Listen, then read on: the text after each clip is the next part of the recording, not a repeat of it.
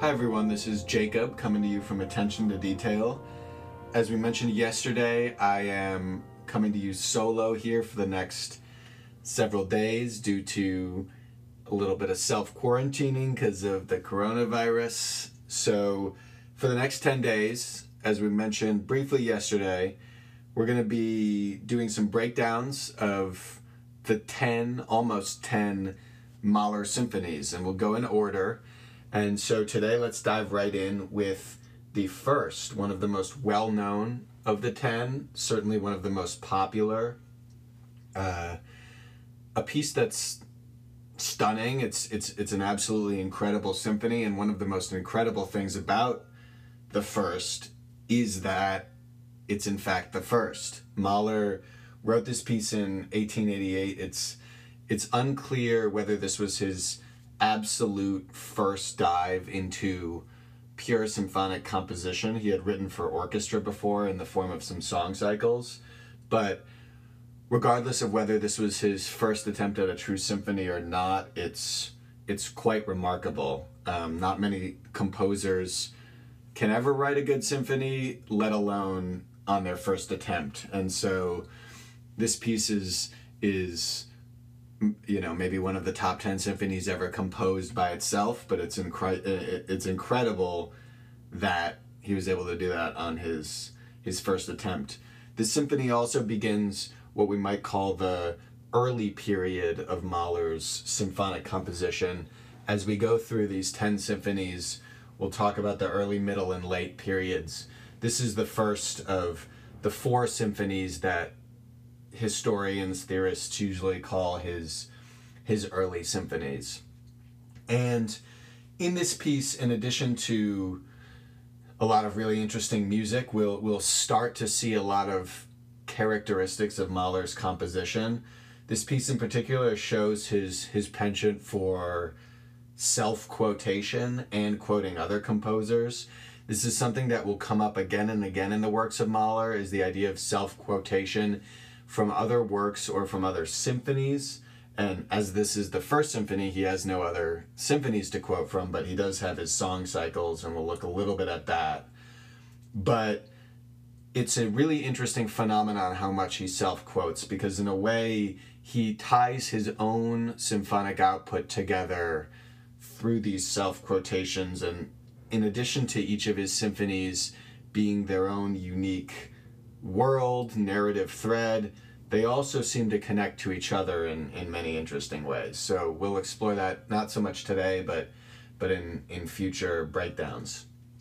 The piece was originally performed in 1890, and the premiere was a disaster. Uh, it, it didn't go over well. It was premiered in Budapest originally, where Mahler was working at the time, and it just was not a success. So he put the piece away for three years and then he came back to it when he had gotten another job in Hamburg, Germany, and edited it three years later. And over the course of these two semi premieres, the first one an actual premiere, and then the, the premiere of the edited version, and then continuing after, Mahler made several substantial edits to the piece. And so the form that we find the piece in today is actually very different from what the form of the piece was when it was first heard in Budapest in 1890. And I want to talk a little bit about the the program of the piece because one thing we talked about if you listened yesterday when we just announced we were, we were going to be doing this is the fact that Mahler's music really expertly, interestingly threads the line between programmatic and absolute music, and this symphony is an excellent example. Programmatic music, as I'll remind our listeners again, is music with a with a story, music with a external narrative. Absolute music is music that stands alone. It doesn't have a specific story left to our own interpretation. And this, interestingly, Mahler himself was kind of trying to decide how he felt about this symphony, whether this was in fact a programmatic symphony or not, over the course of these edits.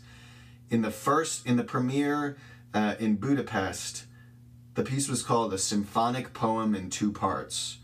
It had no no program attached to it. It just had first and second section, and the movements were titled by their tempi: Introduction and Allegro Comodo, Andante Scherzo, so on.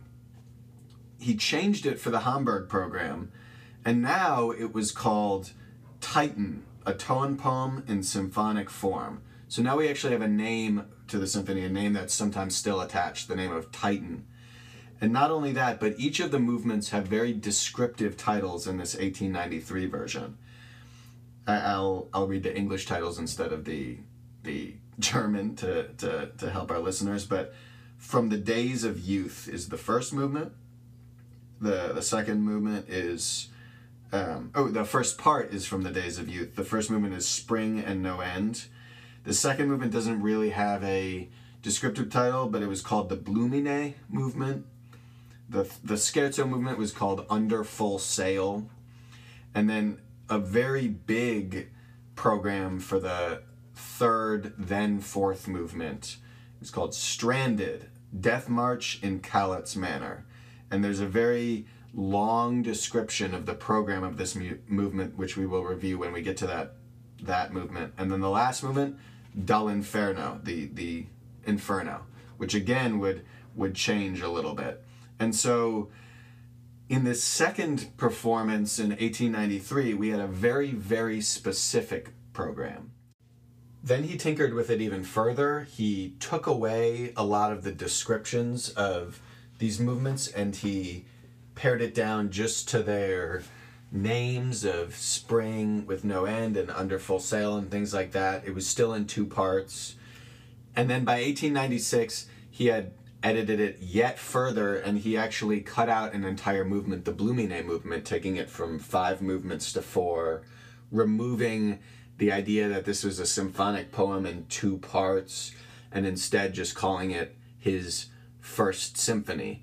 And so this piece underwent an enormous number of changes, and in the form that we hear it now, we're left thinking, contemplating how much of this program we should try to hear, how much this affects our the narrative of the entire piece, and that's something we'll talk about as we break down each individual movement. We should say from the outset, I think a good approach if you're following these breakdowns with us and you don't know these pieces particularly well, I'd encourage you to go listen to a movement, just hear it through one time so you know a little bit about what we're talking about here, and then we'll go through, break it down. We'll still play musical clips and everything, but obviously we can't listen to the full symphony of every Mahler symphony that would take way too long. And so if you want to follow along, I'd encourage you to listen once first to a movement and then come back, pause the podcast, come back and and listen to the movement breakdown. We'll put all of the timestamps of where we start talking about each movement in the description so that you have a nice little easy way to come back if you've listened to the second movement. Just click the timestamp of the second movement and you can start right there. So with that, let's let's jump in and begin talking about the first movement. So the first movement, we start with this piece that Mahler himself called Spring and No End is, is the title that seemed to remain through most of the, the revisions of the symphony, but also at one point he described this in one of the programs as awakening of nature from a winter's slumber or something. So that's what we experience in, in spring. And fittingly, a lot of this m- movement is filled with with nature sounds and the sounds of youthfulness, of joy, all of what spring is meant to represent on a more metaphorical level. We start with this incredible introduction. What a way to open your first symphony. And I want to play for you the, the introduction of this uh, this symphony. And someone once commented to me that this almost sounds like you hear this incredibly high whistling, what's called a harmonic in the violins. This was something that was actually edited and added by Mahler later for this effect. but it's almost that feeling when you uh, when you're standing in a field or something and it's so silent that you actually hear the ringing in your own ears a little bit. And then from there, Mahler, we'll talk about this a lot as we go through his symphonies, but but Mahler, in addition to being an incredibly creative and innovative composer, he also I talked a little bit about yesterday how the philosopher Adorno, who was one of the, the greatest analysts of Mahler, said he was not really, he was opposed to formalism or kind of the standards of musical composition that had been set in in years prior to him and that would come in years after him. And this is not actually uh, entirely true. And we'll see in examples like this opening, Mahler uses a technique that, here that's so familiar to composers of Beethoven and Brahms and the like. He'll introduce a tiny little musical idea, what, what's called a descending fourth that you'll hear. And this musical idea ends up being the germ for basically the entire symphony, and we hear it in its most pure, basic, essential form. So here's this fantastic, vivid, quiet opening of, of the first movement.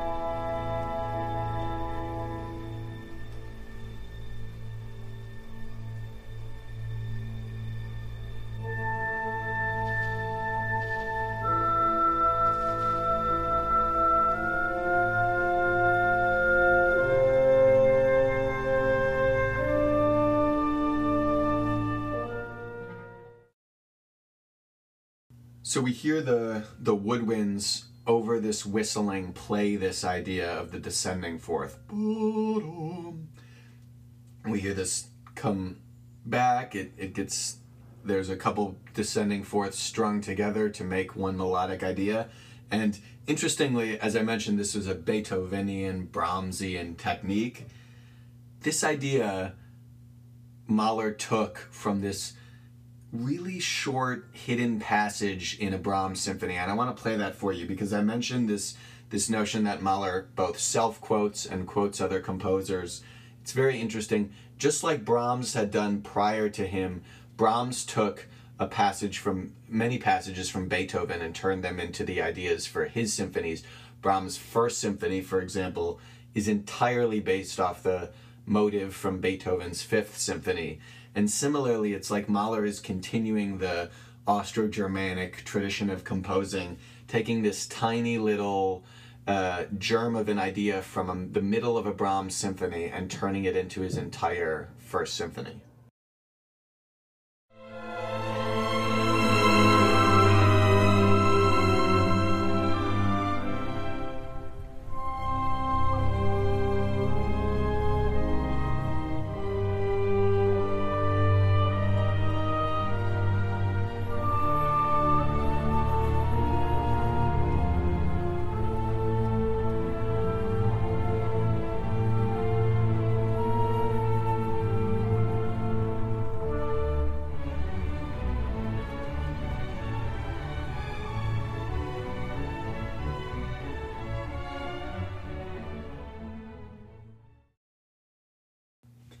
So we hear that motif in the middle of the Brahms symphony that that turns into the the seed for this entire first movement and in fact the entire piece. So after we're introduced to this purely musical idea, we start to hear what we might consider much more programmatic music. We actually hear the sounds of birds of nature awakening from some sort of sleep and this is a very vivid introductory introductory passage to the first movement. Let me play for you a couple of these these nature sounds as we hear flowers start to bloom and birds start to come out again. It's a very evocative and picturesque passage of music.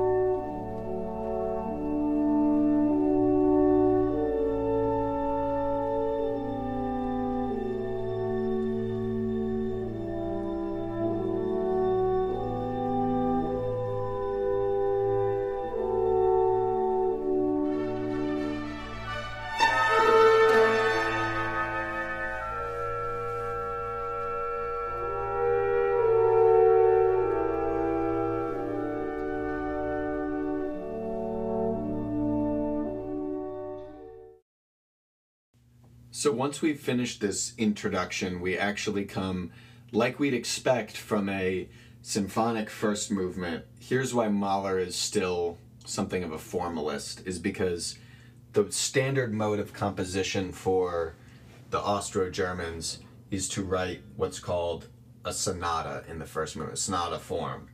And that's exactly what we get. We get a slow introduction, and then we hear what's called a sonata form, where we've talked about it some on this podcast in the past.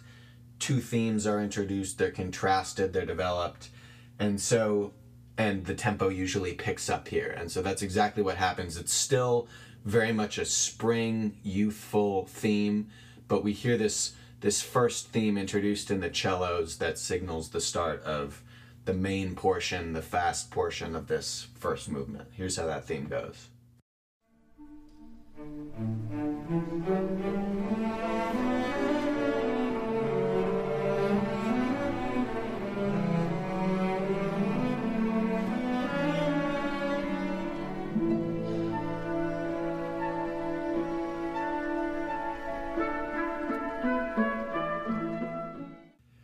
We still hear from earlier that that descending fourth that has been turned into the sound of a bird, some sort of cuckoo or something that continues to play throughout this movement. It's an excellent transformation of what was originally this kind of eerie musical motive into a pure nature sound.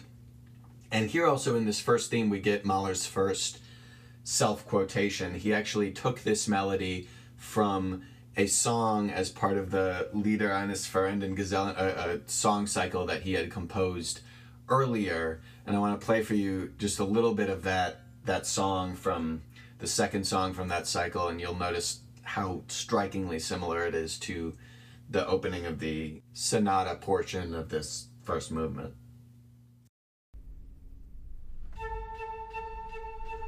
Ging heut Morgen übers Feld, tau noch auf den Gräsern hin, sprach zu mir der lustige Fink, ei du Welt.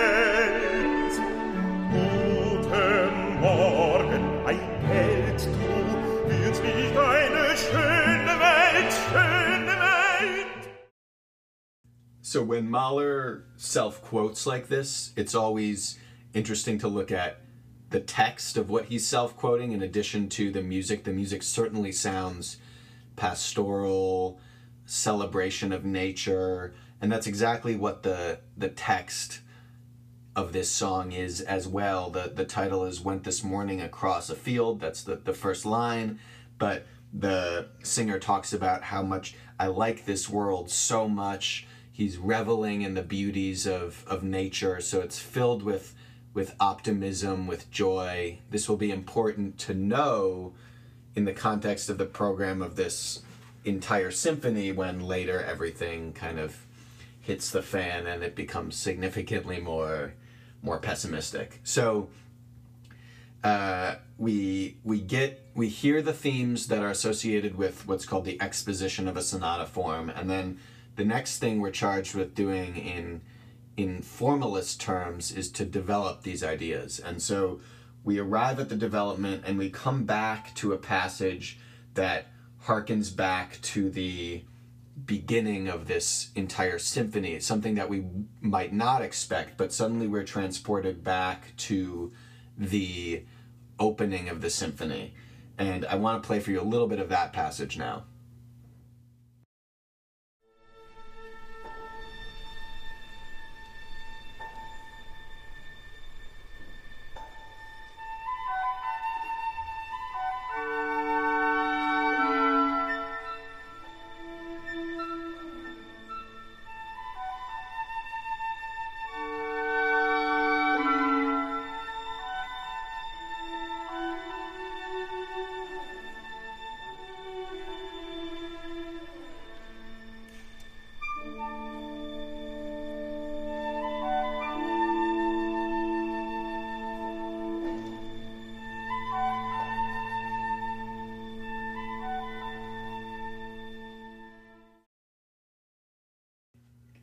So we hear these nature sounds again, and if you listen along to the full piece, we won't play it all now, but the music takes a little bit of a turn towards more pessimism, but then we get some some development of themes like we might expect. And it's moments like the one that we just heard, and especially the one that I'm going to play for you now, that are also very important in Mahler because one of the most striking, innovative, interesting things that Mahler does in literally every one of his symphonies is the idea of something called what Adorno, who we'll refer to probably many times over the course of the next 10 days, called a Durchbruch, which in German means breakthrough. And it's this idea that there are moments when, in the form, we're in the middle of the development and we expect the two themes that we've heard to be developed. And then at a certain point, we're going to come to a recapitulation where we come back to the music of, of what we heard, yum bum bum bum bum bum bum, this this song quote, and we'll recap all that music again, and then go to a nice finish. And in these breakthrough moments, Mahler literally breaks through the the form that that has been set up for for hundreds of years leading up to him, and shows us glimpses into either other worlds or sometimes these breakthroughs take the form of kind of glimpses into heaven, we might say, or some sort of uh, mystical place. Other times, these breakthroughs will take the form of like complete suspension of the action and a moment to pause and and meditate. But these are these moments, these breakthrough moments, are really really key to Mahler, and whenever they happen, they mean something very important. So we had a little bit of one there where we looked back to the music of the opening, but a big one here. I'll play this for you and then we'll we'll discuss it a little bit.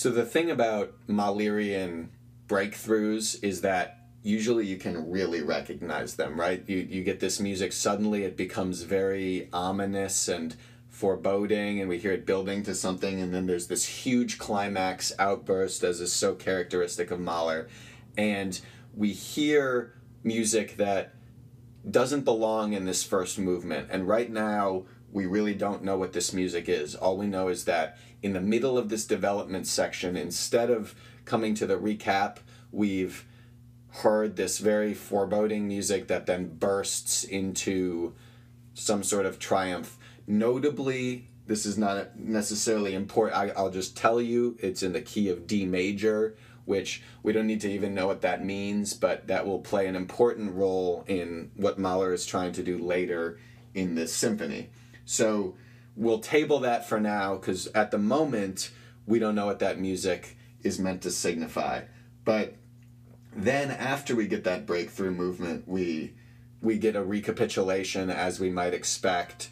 The music, a lot of these themes come back. It gets increasingly more exuberant, and it ends with this phenomenal coda to the movement. The a coda is a little ending section that we might expect where it really wraps up, accelerates, this is a fantastic coda. We won't listen to it here, but of course, I encourage you to listen to the whole movement. It's a super exciting ending to the to the first movement.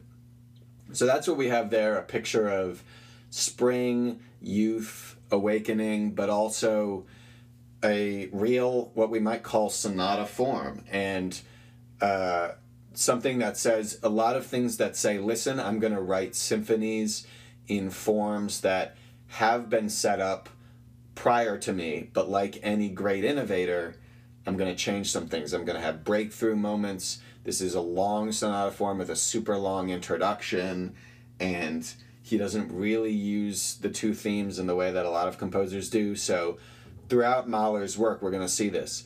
a lot of adherence to historic formalism and also a lot of innovation out of what Adorno, I think, called something like interest in the music itself rather than the means of, of composition.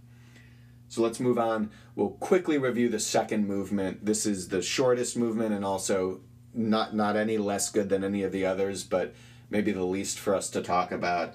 But let's look a little bit at the second movement, which is the scherzo movement, which which we expect in a symphony, either in the second or third slot. We in those two slots we usually expect a slow and a scherzo movement, and as will be characteristic of so many Mahler scherzi, which are really interesting uh, movements. All of the scherzos of the Mahler symphonies are interesting. There's elements of folk music. There's elements of his roots as a as an Eastern European, as an Austrian, and this particular scherzo takes the form of of both a waltz maybe, but also of what's called an Austrian Ländler. This is a Austrian folk dance, somewhat similar to a waltz, but kind of a more rustic, country, peasant version of a dance like that. And I want to play for you an example of a Ländler actually from from the film The Sound of Music when Maria is dancing with the the captain. Is it maybe the captain whoever the I, I saw this movie a long time ago so I apologize for my lack of knowledge. Maybe it's the captain. But Maria dances with this this captain and uh, they dance a Ländler, and it's it's an excellent illustration of exactly what type of music that is. So let's listen to a little bit of this Ländler from The Sound of Music.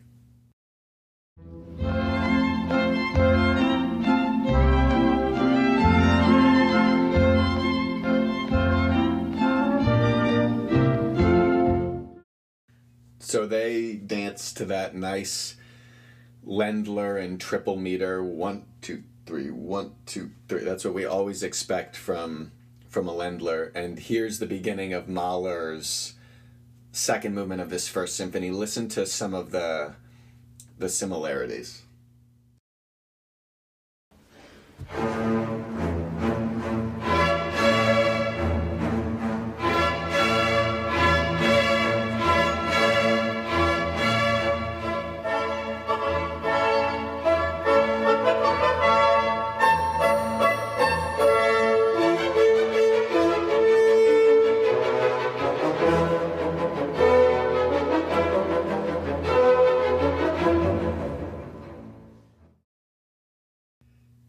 So it's quite a rustic dance. We hear this rhythm, bottom bum, bottom bum, which we also kind of heard in the the Sound of Music Ländler. That that's the rhythm that's characteristic of this type of dance, and it has this very strong folk element even from the outset. It sounds like peasants stomping around instead of some elegant dance, and that is something that Mahler was so fantastic at was blending classes, bl- taking the idea of an aristocratic waltz and making it a peasant dance and making this really humanitarian music that that speaks to maybe a wider audience or a wider range of experience. And you know this is a symphony the ultimate display of refinement and class potentially. And you'll find we, we will find throughout Mahler especially coming in the next movement of the symphony and, and on,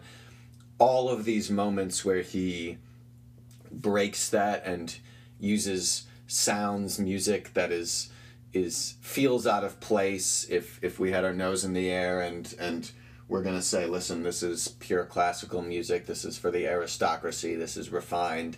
Mahler really breaks so much of that mold First, I'm, I'm getting ahead of myself though. We have to listen to usually scherzo movements have what a, scherzo section, what we just heard, and also a trio. And the trio of this uh, this second movement is also a Ländler. It's a much slower Ländler, but also it's an interesting one. And I'll I'll play this for you. And I want you to listen to. I, I like this performance particularly. This is Leonard Bernstein's recording, one of the most famous Mahler conductors and I like what he he does in this trio section because it's it's exceedingly sappy and melodramatic in a way. Here's here's the trio of the the second movement.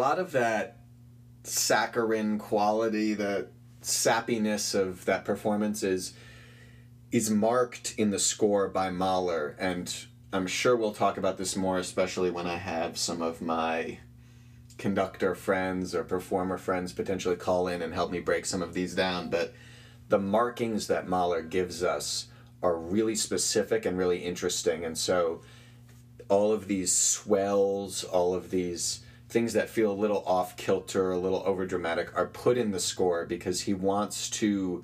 He's always interested in dualisms of the you know this this this is such a refined waltz maybe Ländler type of music and yet he's added this almost soap opera quality of how it's supposed to be performed so with that, I mean, this is a fantastic movement, but there's less to talk about this. I'm wary that, that this breakdown doesn't spill into an hour and a half type of territory. So we'll, we'll move on to the third movement. we go from uh, optimistic second movement and first movement to the pain, tragedy, irony, sadness of the third and part of the fourth. If we think about that program that we talked about at the beginning for this symphony, it was originally in two parts. And here was the dividing line. So we've had the optimism of the first half, if we want to think about it in that way still. And now we've shifted to the pessimism, drama, tragedy of the second half. Now, this movement, this third movement in and of itself, has an interesting possible program it's called Funeral March in Callot's Manner.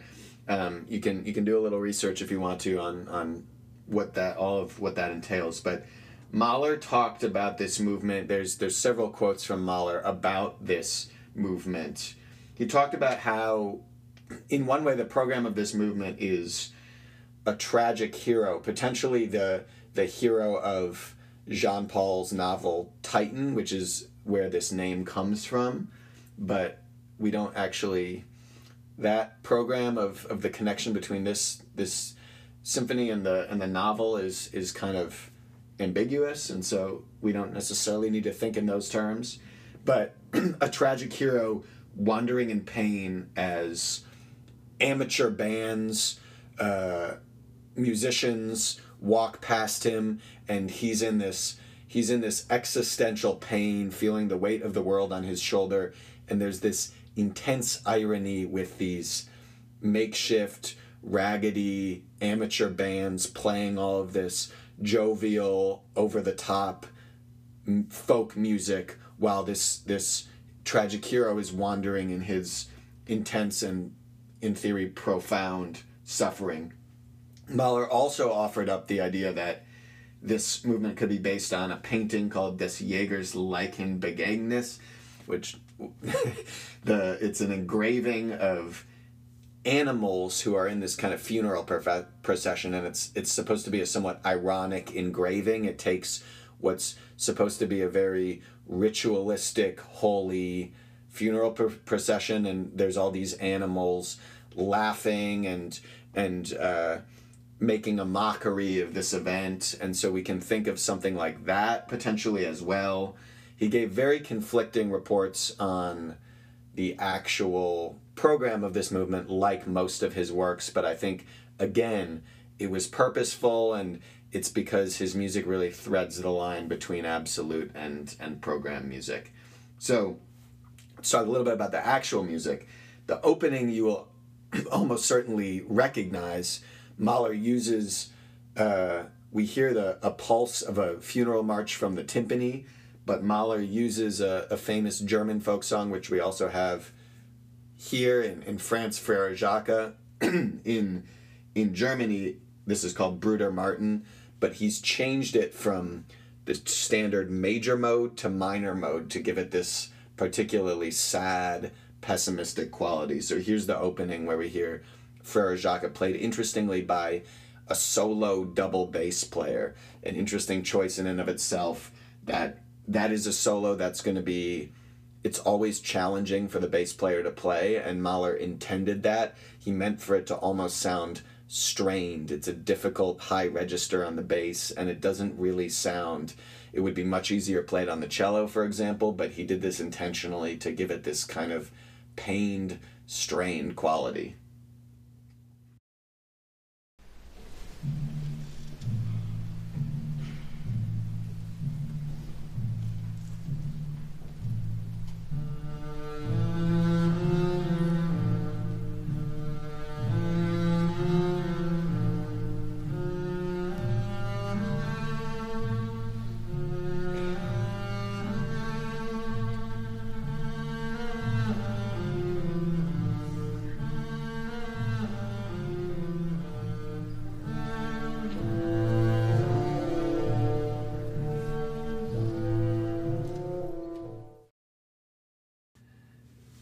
Hear this uh, Jacques theme many, many times, and the timpani continues to play this march rhythm. We can imagine our, our hero, if we want to imagine that, walking along in some sort of, or we can imagine a funeral procession.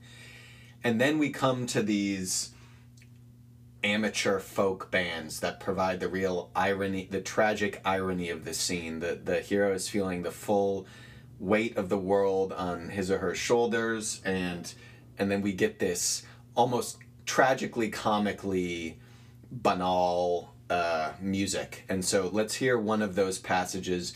Here interestingly here's yet another fascinating element of mahler's music is that he was he was jewish by by upbringing and he brings a lot of the klezmer jewish folk tunes or the history of this this folk culture into his music, into what had primarily been either a entirely secular or somewhat Christian centric genre of classical music. And here we get we hear Jewish folk tunes in in uh, incorporated into a genre where we're we're not uh, expecting that necessarily. And so here's here's a klezmer band that just waltzes onto the scene. It's a it's a fantastic moment in this in this movement.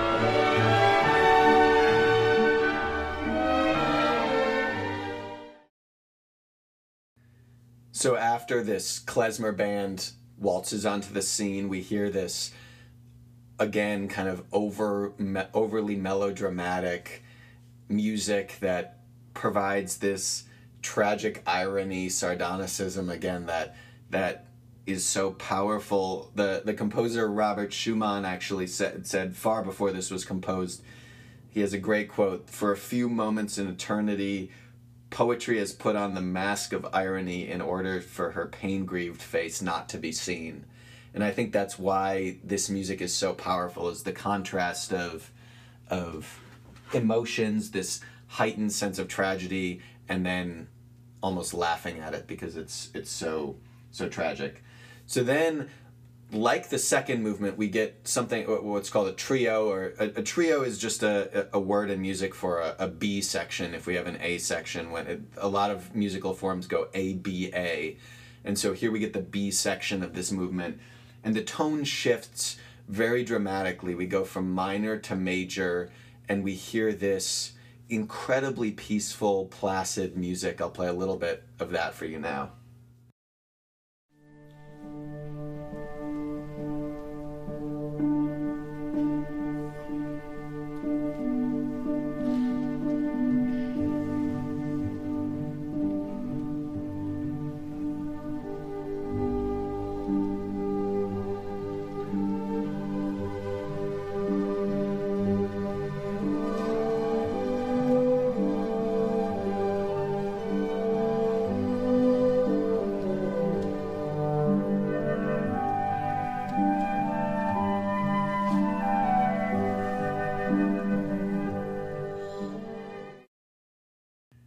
Here we've come again. Whenever there's music that uh, feels feels like it needs an explanation, usually that's a self quotation from Mahler, and this this again is a a self quotation. This is from another one of his songs.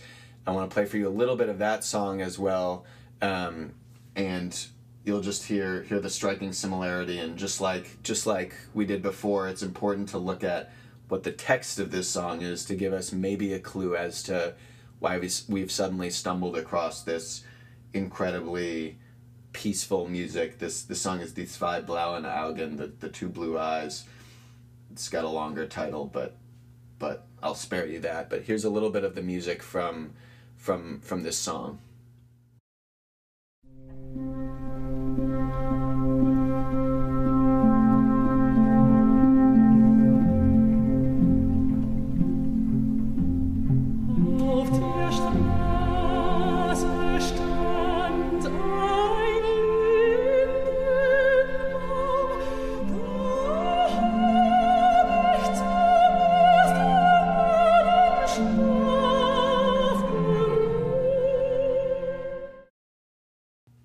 So the the text of this song, this moment, um, is is about a traveler finding a, a linden tree. The the linden tree was a is a very iconic and important image in German Romanticism. Schubert wrote a lot of famous songs, Der Lindenbaum, about linden trees, and the the traveler finds peace, tranquility, under the linden tree. Some people interpret that as a as a metaphor for essentially the the eternal peace of, of death and and rest.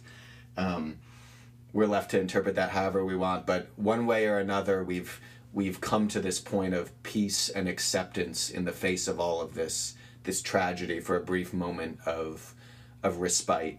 But then we go back and we once again get the the funeral procession again now a little bit higher it's a half step higher it's shifted up just a little bit it feels even a little more off and haunting and I just want to play for you my favorite passage of the movement. Again, we get an even more rambunctious klezmer band that bursts on the scene this time, f- filled with a percussion section and everything. It really crashes onto the scene. Another one of these short but interesting breakthrough moments of Mahler where we're just going along in a funeral procession and something crashes through the musical fabric and and disturbs everything that has been set up before.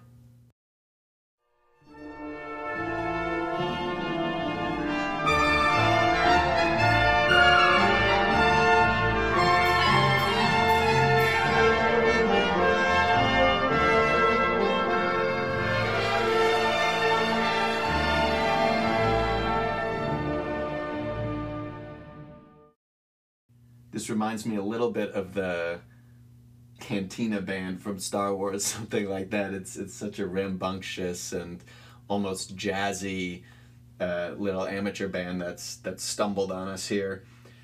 So then the funeral procession recedes and and the movement ends and we're left with this we've been we've been left with this kind of tragic irony and extreme picture of of pain and sadness. And so then we come to the fourth movement, my favorite, everyone's favorite, the, the culmination of all the drama of this program of the symphony. The final title of this uh, fourth movement is Dall'Inferno al Paradiso. First it was just Dall'Inferno, but from it's an allusion to Dante, but the idea of from uh, the Inferno to Paradise, struggle to triumph a really popular narrative structure, especially for a last movement. And we have some quotes from Mahler about this movement as well. He said at one point, The hero faces all the sadness and tragedy in the world. This is supposed to represent some sort of battle where, at the moment, the hero feels as close to victory, he is actually the furthest away. It's kind of this battle within himself against the the weight of the world, of his intense sadness and tragedy, all of that naivete and optimism from his youth has has gone away, and only in death, when he be- has become victorious over himself, this is what Mahler says, does he actually achieve victory and and is able to once again uh, potentially be happy or, or optimistic or something like that. So we're set up to to hear this very dramatic battle um, between pain and suffering and, and a attempt attempts to reach triumph optimism something like that. So uh, incredible scene to open this movement. We hear really effectively a battle. Here's how this this stormy movement opens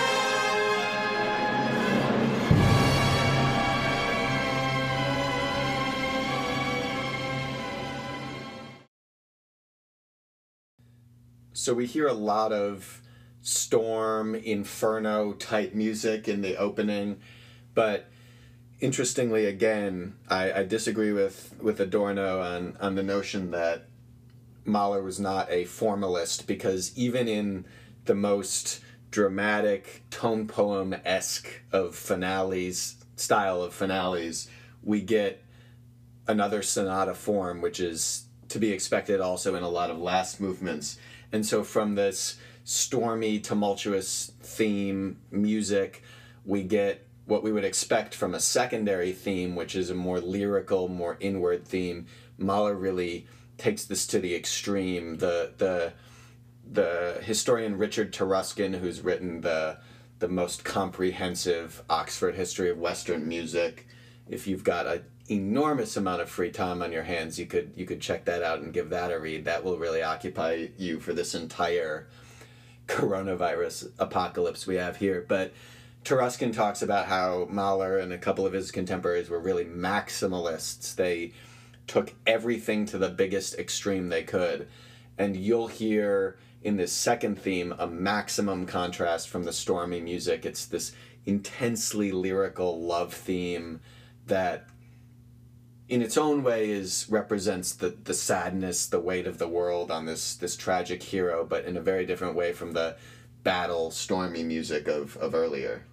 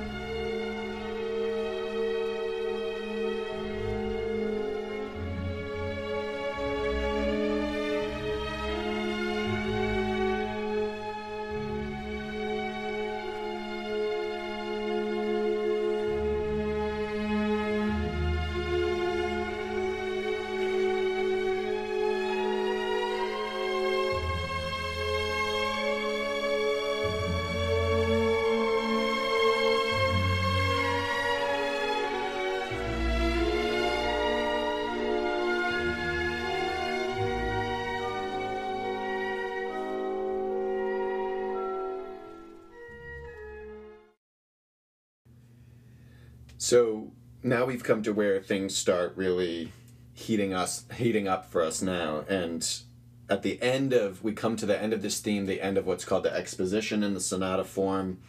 And we get this recall back to the the slow introduction of the first movement. And again we're we're starting to kind of you can almost see the the hero slipping between psychological states, remembering seeing his life flash before his, his or her eyes or something like that. And we're shifting between these different worlds of the first movement and now of this very pessimistic inferno type movement. And so we slip back into the, the music of this opening. We hear that descending fourths motif again. Here's a little bit of, of that passage.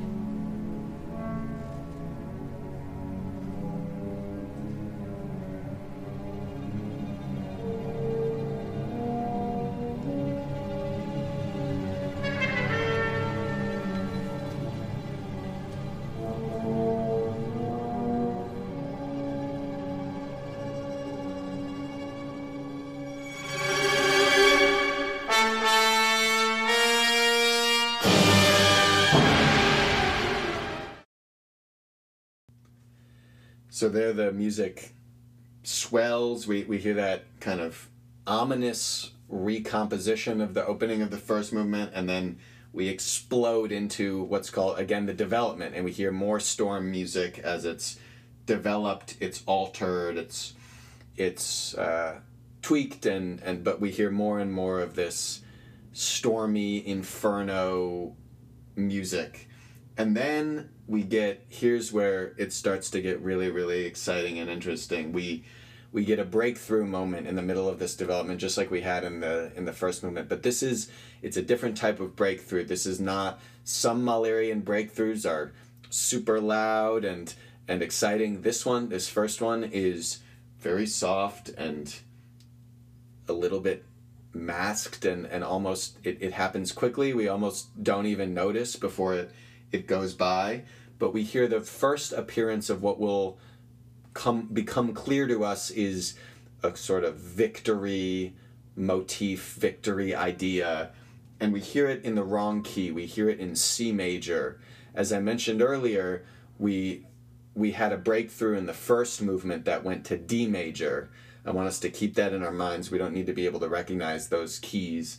But right now we're in C major, a different key, one step lower than D major, and we hear this victory motif for the first time, very distant, as though it's very far away and still unattainable for us at this moment.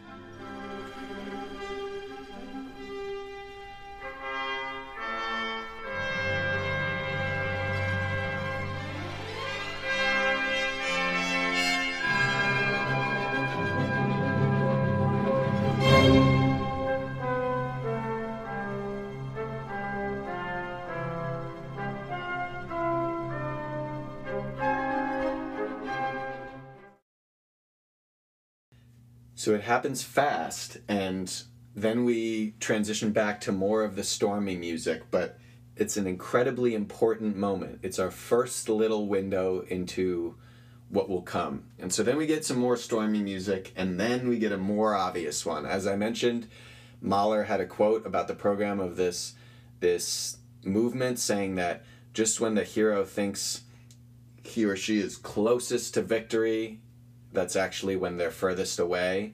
And here's what's going to happen is we're going to have these these breakthroughs and these attempts to to achieve triumph and and they'll be quashed. And so we heard one in C major that was the wrong key and it was soft and it was just fleeting. Now we get one in D major the key that we're really trying to attain. And I'll play that one for you. This one is much more of a real breakthrough but again at the end, spoiler alert, quashed. So here's the, the second breakthrough victory motif.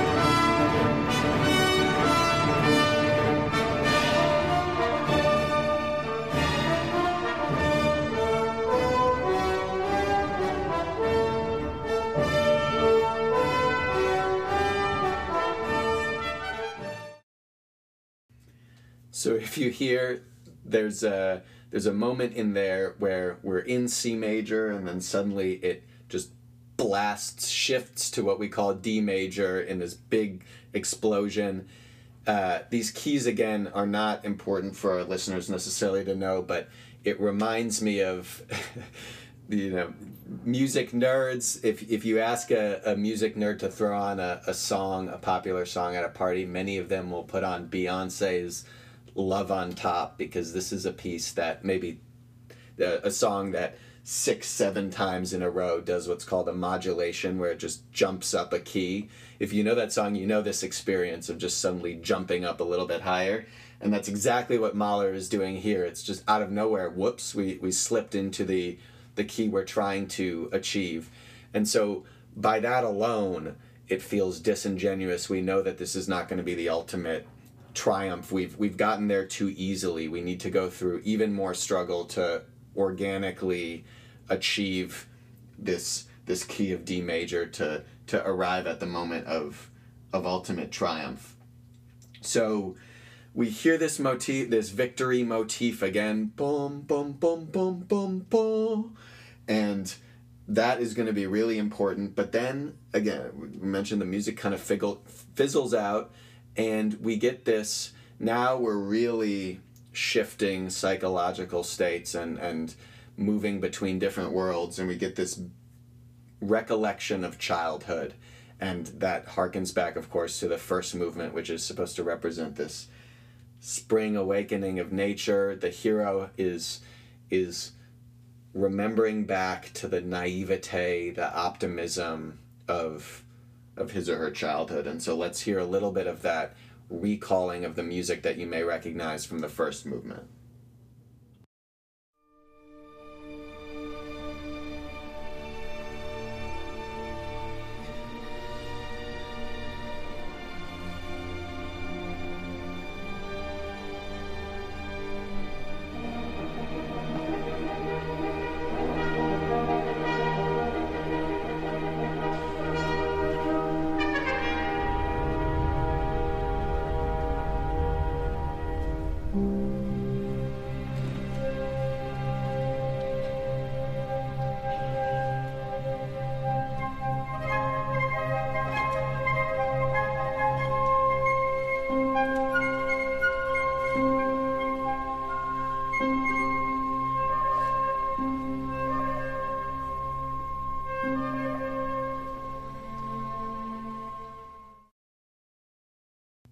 So we hear those same birds, the same falling fourths motif that we heard in uh, in the first movement, and it's almost like this this recalling this trip back down memory lane back to the youth naivete of the first movement is what will ultimately bring us this eternal peace, this triumph over self, and finally wash away all the tragedy of of the real world and help us to achieve whatever this the end goal of the symphony may be death and rest in heaven or some sort of personal triumph that's left up to our own interpretation. But this harkening back to the first movement, this trip to an entirely different musical world is what initiates the final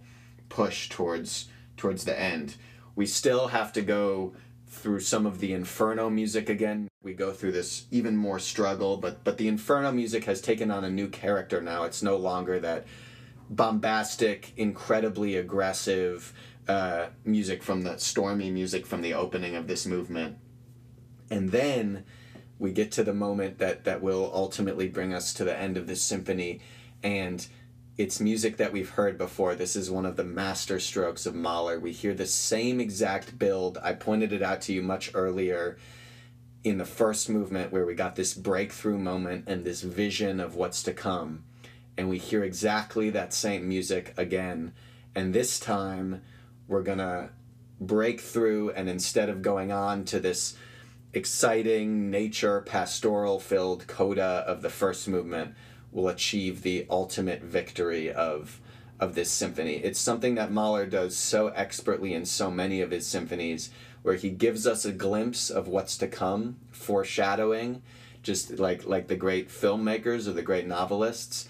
But then we know there's so much more transformation. We have to go through this entire tragedy of the third movement, the entire inferno storm of the fourth movement to actually get there genuinely and to achieve this this ultimate triumph. So let's let's listen to that identical passage here in the fourth movement from the first movement and how it changes and instead of going on to the the spring awakening music of the first movement it goes into this victory motif that we've been prepped to hear twice already in the one last triumphant finale to this this symphony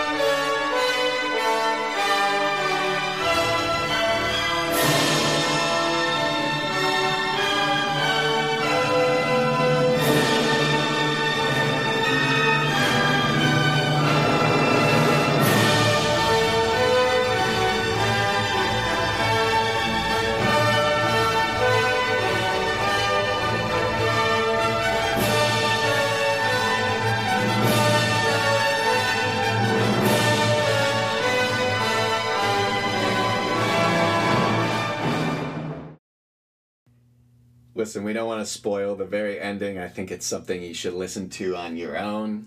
Uh, it's one of the greatest endings in all of symphonic music. It's he's taken. We hear boom, boom, boom, boom, boom, boom. This is the the descending fourths motif that we've heard at the very beginning of this symphony, and he's blended it with this victory motif. Boom, boom, boom, boom, boom, boom. This victory motif actually is a not a self quotation, but a uh, external quotation to the music of of Wagner from Parsifal or uh, more broadly it's this this theme called the Dresden Amen which is an ancient uh, symbol of the cross or of religiosity. And so again it's int- this is a really interesting kind of quasi religious allegory that comes in here at the end. We heard the Jewish music of the uh, in the third movement and now we hear music with Christian connotations coming at this moment where we're potentially uh, uh, ascending to heaven. Religion is a really interesting uh, element of Mahler's life, which we will talk about more as we get into his later symphonies. But whatever the message of this ending may be, it's it's staggeringly uplifting, phenomenal uh, to listen to, especially live the entire horn section is instructed in the score to stand up at this at this moment, and it's it, the visual is incredible along with with just the triumph of this opening, and that's what ultimately wraps this fantastic first symphony. I'm very aware that this has has bled into over an hour. And these are long symphonies but we're going to try to keep them to about these breakdowns to about an hour. I hope you have enjoyed not only this but also listening to Mahler's First Symphony. I think it's a great one to start with because it shows so many of his uh, his characteristics that will will see throughout the course of this Mahler cycle in understandable and palatable and approachable ways. And it's also just such a fun piece to listen to. So happy listening. I hope you all enjoy it. And of course, if, if there's one Mahler symphony that you may want to join us for, it will be tomorrow's, which is the second symphony, the Resurrection Symphony. I'm gonna see if I can rope one of my. It shouldn't be hard because this is one maybe the greatest symphony ever composed. Uh, I'm gonna see if I can get someone to call in and help me break it down. But tomorrow we'll be back with you with with Mahler's incredible Resurrection Symphony. If if if you want a ending that, if you're looking for an ending that could possibly top the ending of the first symphony, look no further than his second. He he outdid himself. So we'll be back with you tomorrow. Thanks so much for listening as always and, and stay healthy out there.